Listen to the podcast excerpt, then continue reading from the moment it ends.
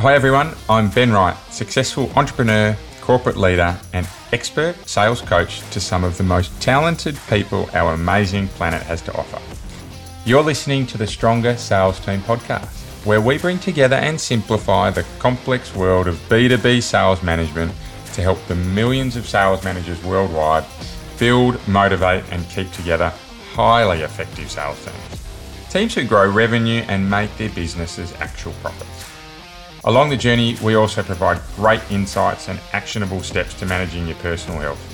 A happy and productive you is not only better for your teams, but everyone around you. So if you're an ambitious sales leader who wants to build the highest performing and engaged teams, Stronger Sales Teams is right where you need to be. Welcome back to Stronger Sales Teams, the place where we provide real world and practical advice to help you build your superpowered B2B sales teams. This morning for me, or this evening for Justine, I have Justine Beauregard on the podcast with us.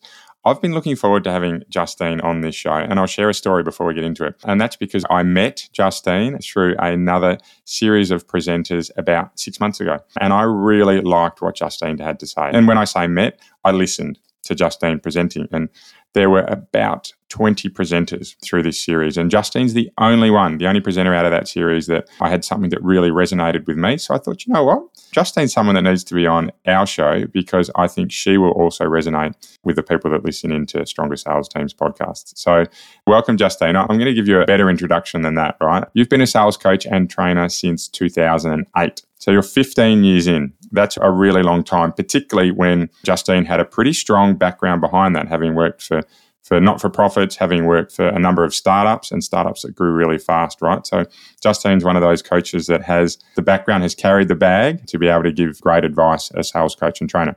So she helps entrepreneurs love what they sell and love how they sell it, right? I really like that about Justine. And at the moment, we've ticked up, I think, Justine, you've clicked over just over 550 clients, increased their revenue.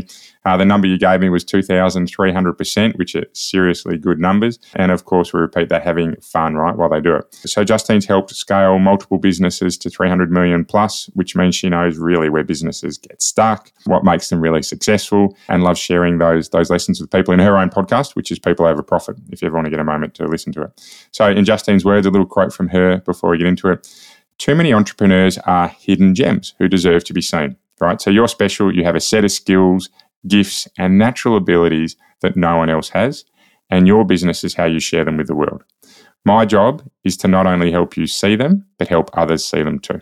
So I like that. First time I've introduced someone with a quote from themselves. So fantastic. So welcome, Justine. Thank you very much for taking some time out of your day to join us. How are you?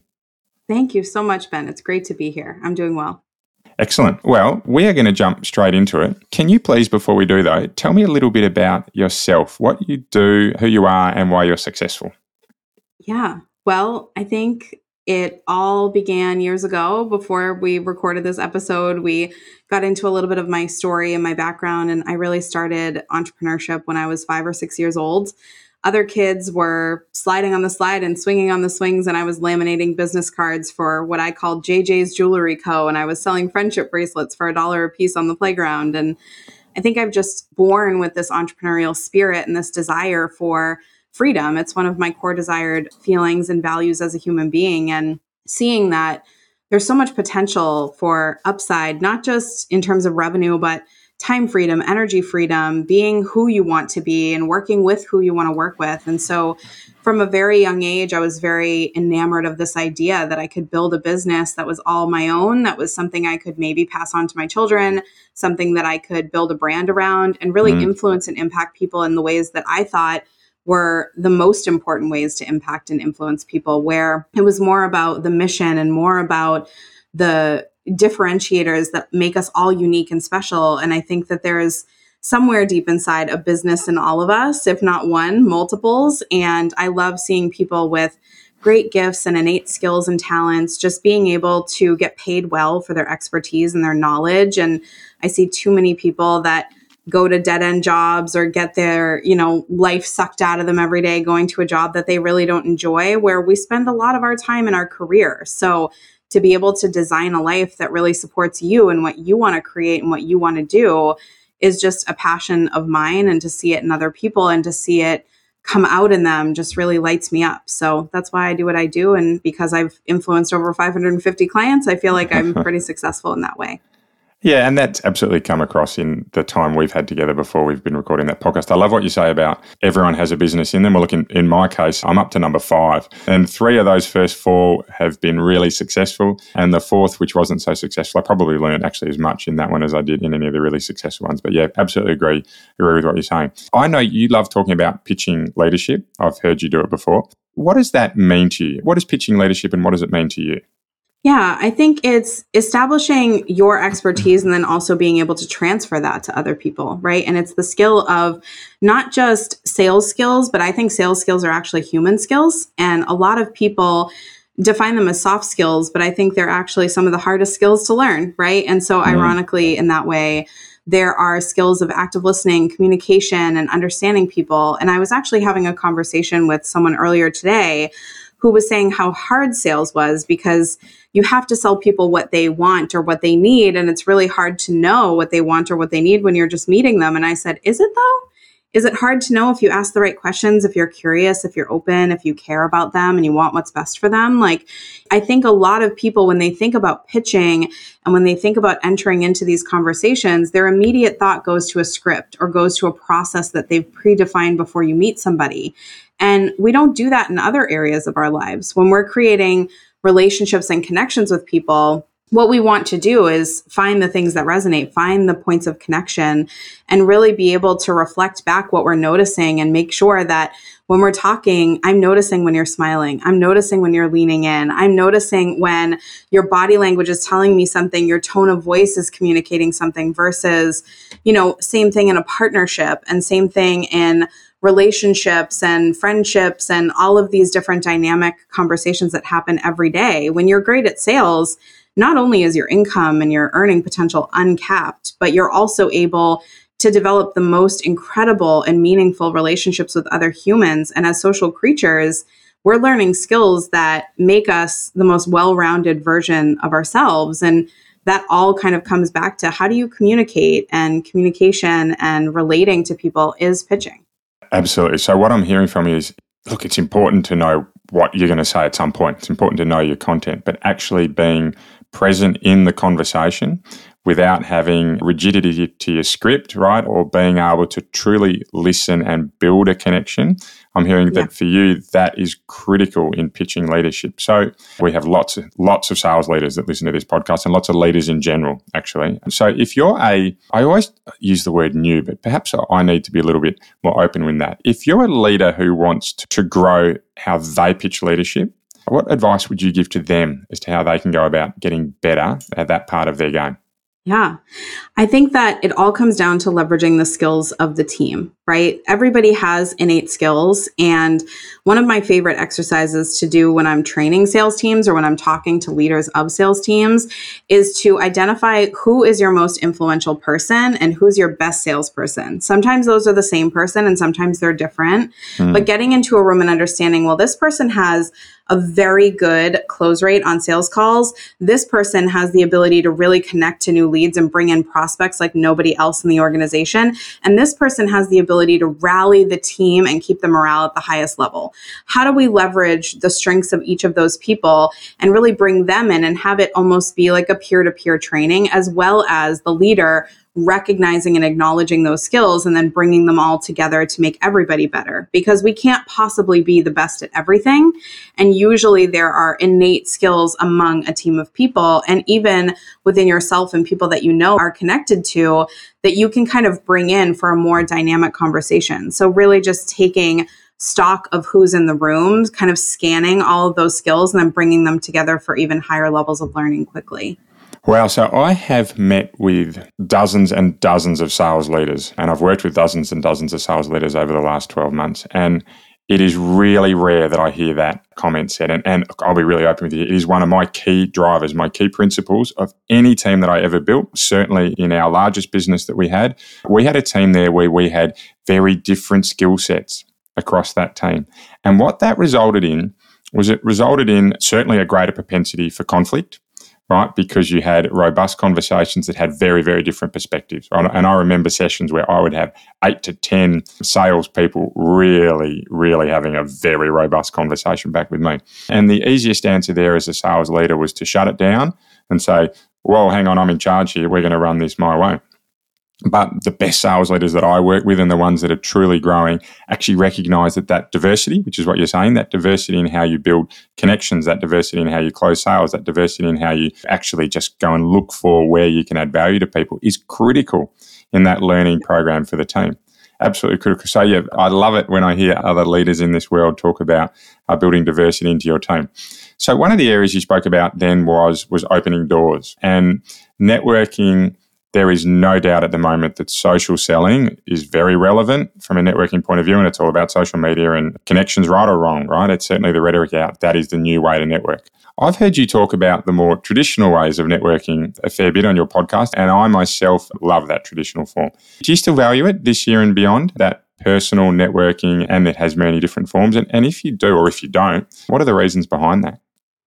Yeah, of course. I think there's a reason why those traditional forms of networking are still prevalent. And I don't know that they're ever going to go away. I think mm-hmm. meeting people face to face, and especially after the pandemic, I think people have been hungry for real connection and real like sit down conversations, look me in the mm. eye, have those meaningful chats, and really go deeper on a topic than just scanning a room and seeing how many people can I meet at a time.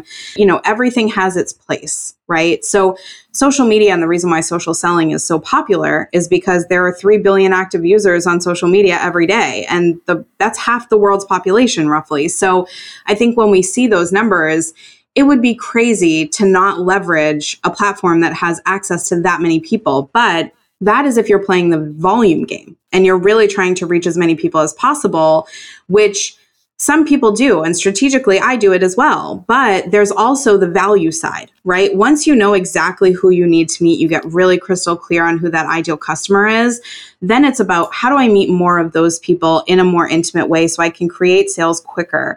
And this is essentially the difference between marketing and selling, right? Marketing is pre selling to massive groups of people, selling mm-hmm. is one to one, more direct action. So when we're really thinking about yeah, there's some great potential to grow a following of 100,000 people and have access to this massive network that's great. But realistically, how many of those people do you really need to convert to hit your sales goals this year?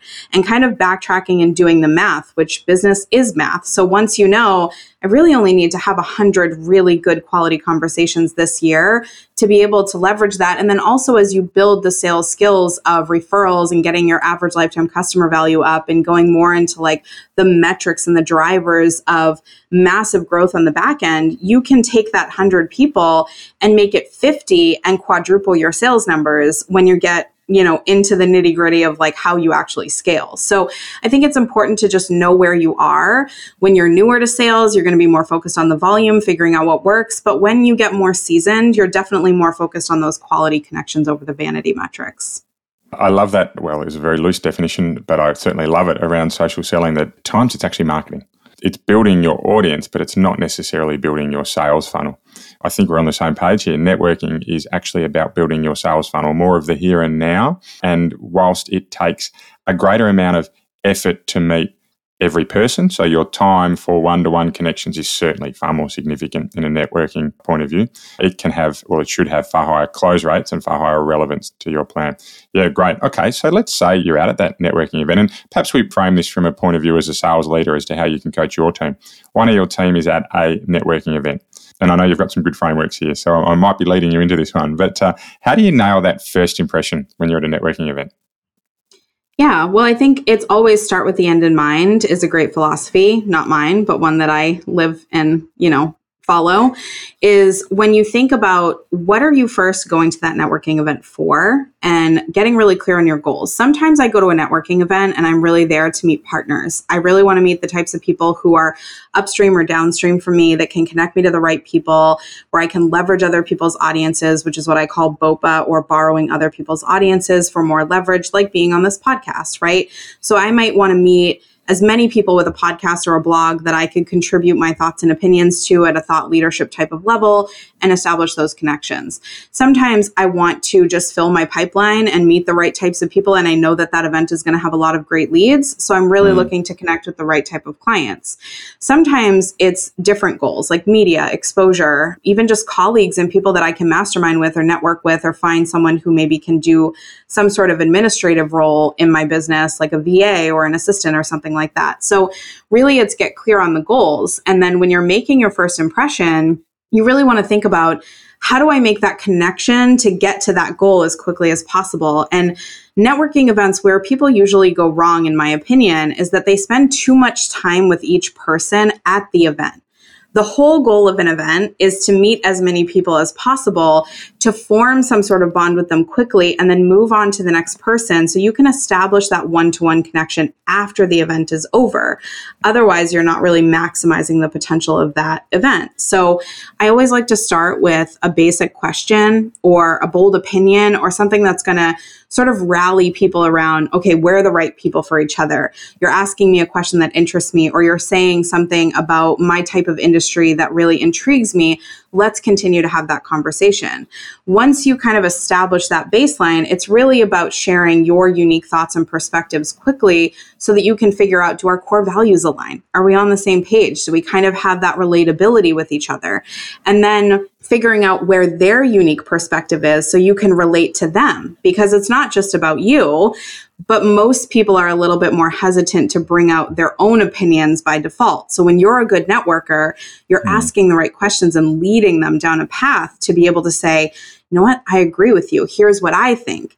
And they start getting into their story and now you're both on board with the conversation which is where you want to kind of have that okay here's where i leave you what am I going to give you as sort of like a walk away type of call to action in person? Do I want to take your business card? And this kind of goes to your sales process. Like, do I want to take your business card? Do I want to give you mine? Do I have a phone that's up with a QR code? Do I want you to book an appointment right here? Like, what are those next steps and what does that look like? And what you really ideally want to do is control the process yourself. Because if you leave the ball in their court, you can't determine whether or not they're going to do the follow up. So I always say own your follow up. The fortune mm. is in mm. the follow ups. Mm. Typically, I have a little notebook where I keep, I have an Android. So on my phone, I have something called Google Keep, which is a little notes app. And I'll write down the names of the people that I met. As soon as I meet them, I'll have my notes app on the ready and I'll go, Jenny, great hair, cute top, works with these types of people. Then when I go back to my notes after, I reserve some time to say, Hey, Jenny, loved your hair once again. The pink is really working for you. And that leopard top, woo, fire, loved it. Also, this is what we talked about, and this is what I'm excited to connect on. Let me know how you would like to move forward. Or you mentioned wanting to book a call. Here's my call link. Really simple ways to follow up and have some of those points of connection memorable so that you don't forget where you kind of left off. There's something I found really interesting what you had to say then, and it is clearly to be able to approach these conversations with a looseness in how you're going to go, what you're going to talk about, right? But yeah. underneath that, there was a really evident process, right? And it was yeah. know your goal, get in and, and get across as many people as you can, understand where you two are going to have a form of relationship, take notes, know what your follow up is going to be, and then action it, right? And I paraphrase that very much with my strong Australian slang. Yeah, beautifully. that was great. We'll put that out in the podcast notes there somewhere as well. But for me, so what I'm hearing is there's actually really strong process behind how you go about networking. So one of the parts of that networking conversation that will often come up is your sales pitch. And I've heard you, you know, deliver this before, and I think it's fantastic. Would you be okay now with sharing with our listeners how you go about formulating your sales pitch or teaching others to form a sales pitch? Yeah, so there's definitely multiple ways to structure a sales pitch, and it's not unlike the networking framework, right? There's a lot of that same fundamental principles and like underlying layers of what we just talked about. So the first thing I do is always start off with a question or a bold statement, something to really solidify, like, this is who I am, what I think, feel, and believe, or a question that's going to kind of spark interest for people. Like you may be wondering how to create a stronger sales team, or you may be wondering how to create the perfect pitch, something like that, that really gets someone to go, I am your ideal customer, or I'm not your ideal customer. And then from there, you want to move to what your unique perspective is. So, like the real question here isn't how to create the perfect pitch, it's how to create the perfect pitch for you. So that's when you bring it back to relating to them. maybe you're meeting with a bunch of people right now and you're not able to really connect to them on a deeper level or close the sale as quickly as you'd like to. So from here, you want to kind of have that visioning statement of you've just identified their pain, you've kind of related to them a little bit, you shared your opinion a little bit. Now you want to say, but imagine how it would feel if you could walk up to anybody at any point and know exactly what to say about what it is that you do and share it with so much integrity and so much confidence that those people instantly connect to you and suddenly feel drawn to buy from you. Right? That's going to hmm. now put them in the state of like, well, that's what I want. That's what I'm looking for. So now you're actually connecting the question or the bold statement from the beginning to the sort of visioning to help them see what their potential is in partnering with you, working with you, buying from you, something like that. And then you sort of move to giving them that kind of aha moment of how simple it can be. Like in just three simple steps, I will teach you a basic pitch framework that will allow you to initiate sales conversations, close them simply, and be able to you know, leverage that customer relationship for the long term to increase lifetime customer value.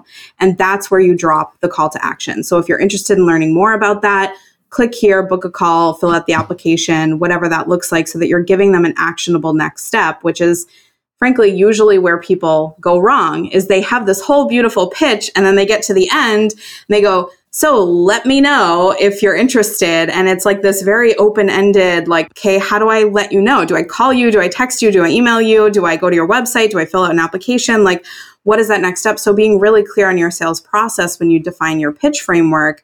This is how I want to connect with people. These are the core values. And this is where I want to leave them and make sure that they have a clear next step and that it's easy to take and it doesn't take them more than a minute or two to complete.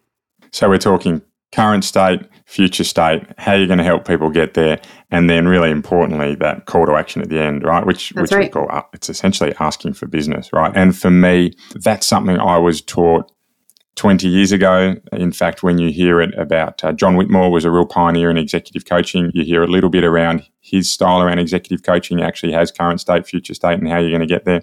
So for me, what I really like is that the psychology behind how you do this hasn't changed. Yeah. But the vehicles and the way you talk to people, that probably has because certainly storytelling, for example, in the 1980s, successful salespeople were not leading with storytelling, no. right? You know, it was your pitch, it was your close, right? But now storytelling is just a different way, and you've gone through that yourself, right? You have a powerful story from five to six years old. I started as an entrepreneur, right? So there's some really powerful stories behind that. So it's important, I think, that sales leaders and salespeople know what their story is and their brand is when they're speaking to people. So, Justine, if you're a sales leader now, and you're trying to help your team network more effectively and focus on that part of their sales journey, what advice would you be giving to a sales leader now? I would say try to find as many opportunities to expose your team to more people as possible, right? I often talk about sales like we don't get good at basketball by watching Michael Jordan shoot three pointers, and we're not going to get good at sales by just listening to podcasts like this one, even though it's an amazing podcast and you've done so much hard work in bringing great guests on. I think that the key is getting out there and actually doing the thing because when you take the basketball example, when you get on the court, and you hold the basketball, of course, Michael Jordan makes it look easy. He does it every day. He's great at it. But when you hold mm-hmm. the ball and you actually try to throw it, you realize I'm actually three inches shorter than him and I'm not able to shoot that, you know, as efficiently. And I don't, I need to be a little bit more at an angle because I'm doing it this way. So if you're trying to get your team comfortable and really good at selling, it's put them in situations where they can sell. And if you don't have them readily available, do them as role play scenarios within the group, right? So I always say, like, fill your active sales time with active sales actions. You don't want to fill your sales time by doing administrative tasks or, you know, catching up on Salesforce mm-hmm. actions or different things like that. You want them to be spending that time like how much of their time should be dedicated to selling and if they're not actually with a prospect, they should be at an event or they should be sitting down with another colleague and doing role play scenarios back and forth so that they can really build those skills in real time and being as present as they can in that moment to really think about what would someone actually object to? Push me, challenge me, make it difficult to get the yes. Don't make it easy because we don't learn through success. We learn through failure. And as you said before, you've been through five companies. The fourth one wasn't as successful, but you probably learned just as much as all the others just from that one because we learn through failure, because we learn through experience. And so giving yourself the gift of that experience is only going to make you a better sales leader and a better salesperson. Mm, right, absolutely get your sales team in front of customers. I mean, there couldn't be truer advice than that. So, Justine, before we finish up today, there's a question I've been wanting to ask you since the start, and we've spoken about a little bit actually, is scripting versus non-scripting. So you're getting your salespeople out in front of as many customers as you can, and if you can't, you're giving them real practical practice. As a leader, are you encouraging teams to have scripts, no scripts, somewhere in the middle? How do you go about it? I think to your point earlier, there is sort of an inherent process and framework behind every sales process, right? Like we want to think about how do we want that conversation to go, but there has to be an openness to go where the conversation leads you and be really good at just organically following the path that someone is dropping down for you. There have been times during sales conversations mm. where it did not at all go as expected. You know, you're trying to get into a visioning statement and like get into that part of your pitch and someone kind of throws a curveball at you and i'll give you a really vulnerable share and like transparency with this is i was having a sales call with someone a couple weeks ago and mid conversation i'm like in the middle of this talk with her and she just goes justine i'm going to pause you right there. How do you think this conversation is going right now? And i kind of took a step back and i thought about it for a minute and i went you know what? Not great and she was like, Why do you think that is? And I said, I don't know. I felt like since the beginning of the conversation, something's definitely felt off. Like you've been more closed off to hearing what I have to say. Even though you're asking the right questions, it definitely feels like there's more of a push and pull than I normally have during sales conversations. And I'm really actually glad that you brought this up because I don't think it's going well. And I'd actually like to invite you to share how you're feeling and whether or not you think we should kind of just end it here. And she took a pause and said, I really respect you for that. And I think what I'm looking for is more specific examples on this side of the conversation and gave me exactly what she needed to hear from me. And then I gave that to her, and we ended the call feeling like more connected than I've ever felt to someone on a sales call. And I actually wrote her an email after, and the subject line was layers of gratitude. I have not been challenged on a sales call in years. I've been teaching people how to mm. sell for 15 years, mm. and I mm. very rarely have somebody say to me, it's not going well. Or I've never had someone stop me mid conversation and go, How do you think it's going? And for me to answer honestly, not great, was sort of a transformational moment. And I was just like, wow, I love the integrity of this person to not want to sit there and keep going at something. And that ability to shift the conversation in that moment, to be with her in her feelings, to be with myself in my feelings, and to have that open communication. By the end of the call, her daughter came into the conversation. Like I was meeting her family. We had a deeper connection. And I think that in a lot of cases, when we go just by a pitch or just by a frame, it is inherently selfish and ego driven, right? We want to follow our framework and we want to feel good about how we're selling.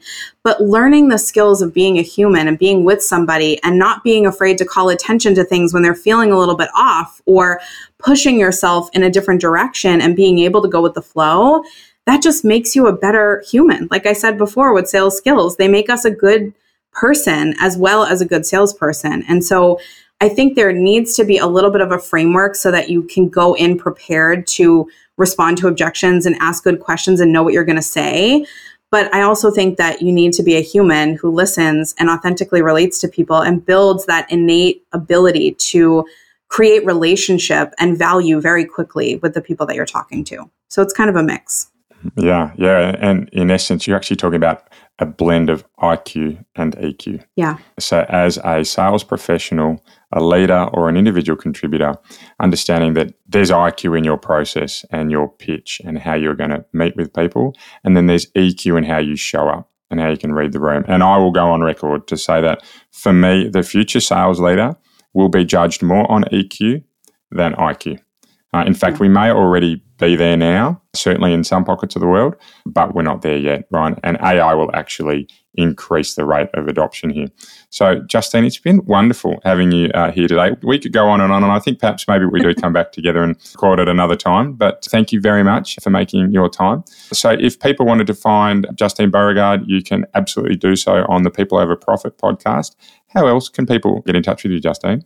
Yeah, well, they can definitely get in touch with me on social media, Instagram or Facebook at Justine Beauregard Coach, or you can search for my name on LinkedIn. I don't think there are too many Justine Beauregards on LinkedIn, so you can probably find me there. And please, before we go, rate and review this show because more people need advice like this. More people need to hear authentic conversations like this. What you're doing here, Ben, is so important. I think that whole shift from IQ to EQ, it starts on platforms like this where we really show up and care about people and talk about these topics in a vulnerable way to educate and hopefully motivate and inspire people to do the right things and things that feel good to them. So whenever I see a show like yours, I always want people to just spread the word and share it and, you know, show up for you.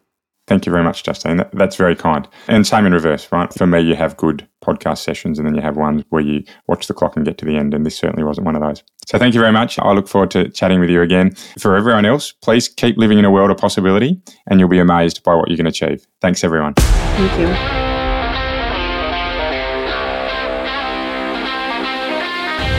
Want to be kept up to date with any of our free materials to help you build the best sales teams possible? Well, the easiest way you can do so is to follow us on your favourite social media channel. We're at Stronger Sales Teams on most of them, and if you DM us Stronger, we'll send you right back some great resources to help you build your superpowered sales team. If you'd like a little more help, please get in touch directly and book a free discovery call with me. I run a limited number of these sessions and they're free for my podcast listeners. I'd love to help you out. Until then, see you next week for another podcast of Stronger Sales Teams.